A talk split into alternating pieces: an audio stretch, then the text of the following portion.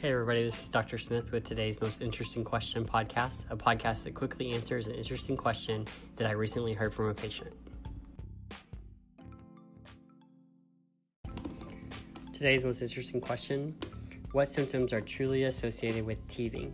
Teething is blamed for many different symptoms, from fever to fussiness to rashes and diarrheas and all kinds of everything else you can imagine. I really believe that many of the things that are associated with teething are probably normal developmental things that children go through, including drooling and sleep disruptions. while some teething may cause some of those symptoms some of the time, all of those episodes shouldn't be blamed on teething.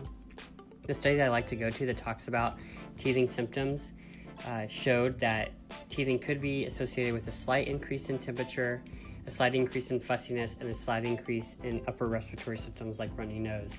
But in that study, it only showed symptoms the day before, the day, and a few days after the tooth erupted. So blaming symptoms on teething for months at a time is probably not accurate. So if you see a child's having these symptoms, if they're particularly disruptive, you may want to consider giving your doctor a call because they may not be due to teething.